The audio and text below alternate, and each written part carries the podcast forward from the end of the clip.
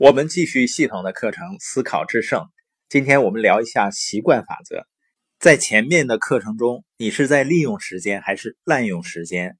我们了解到，我们没有办法管理自己的时间，我们在管理自己的优先次序。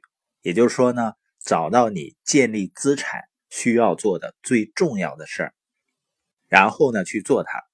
但是有的朋友呢，还是觉得自己做不到专注，那是因为什么呢？就是我们还没有养成习惯，所以你成功的做一件事情，最重要的是什么呢？就是找出你生意中最重要、最需要做的那件事，然后呢，持续如一的去做。德斯特说啊，成功的关键在于持续如一的做一件事情，你需要持续的努力。如果你经常做一件事，你就养成了习惯了。然后呢，你就不会再感到心理疲劳。比如你的生意如果需要你讲解商业计划，你就要养成随时随地跟社群里或者周围的人交流的习惯。比如呢，吸烟肯定是一种坏习惯了，但是你想吸烟的时候是需要别人提醒你去吸烟吗？你是不是不需要别人提醒啊？因为它是一种习惯了。那些获得超级成功的人。就是因为他们养成了成功的习惯。你应该听过罗伯特清崎的现金流象限，左右象限的人实际上是他们养成了不同的习惯。左象限呢，习惯于为钱去工作，用时间换钱；右象限呢，习惯于去建立资产，让资产为自己工作，或者让钱为自己工作。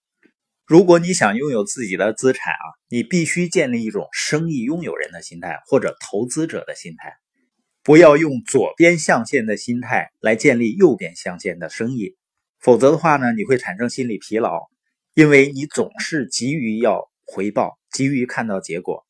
很多时候呢，很多人就是用员工的大脑来建立企业的。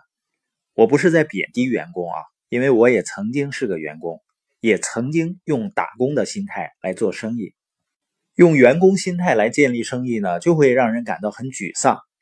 但是，当你能够持续的去关注建立团队、建立系统的时候，尤其是养成习惯了以后，我们就会建立正确的心态。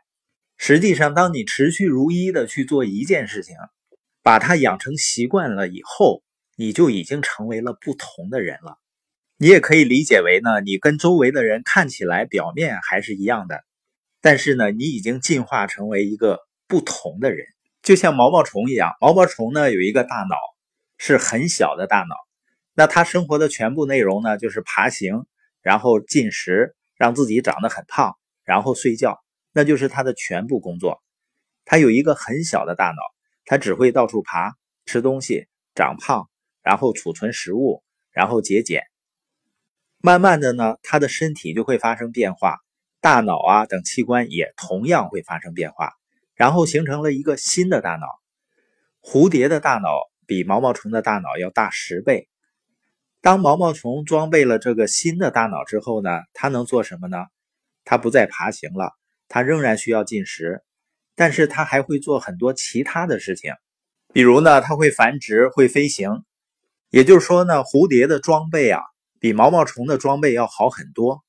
如果你能理解这一点，你就能够理解为什么我们说你要做一些基本的事情，持续如一的去做重要的事情，去学、去做、去教，持续做一件事情，把它变成一种习惯。这时候呢，你可以理解为你自己已经重生了，你已经变成了一个更新的自己。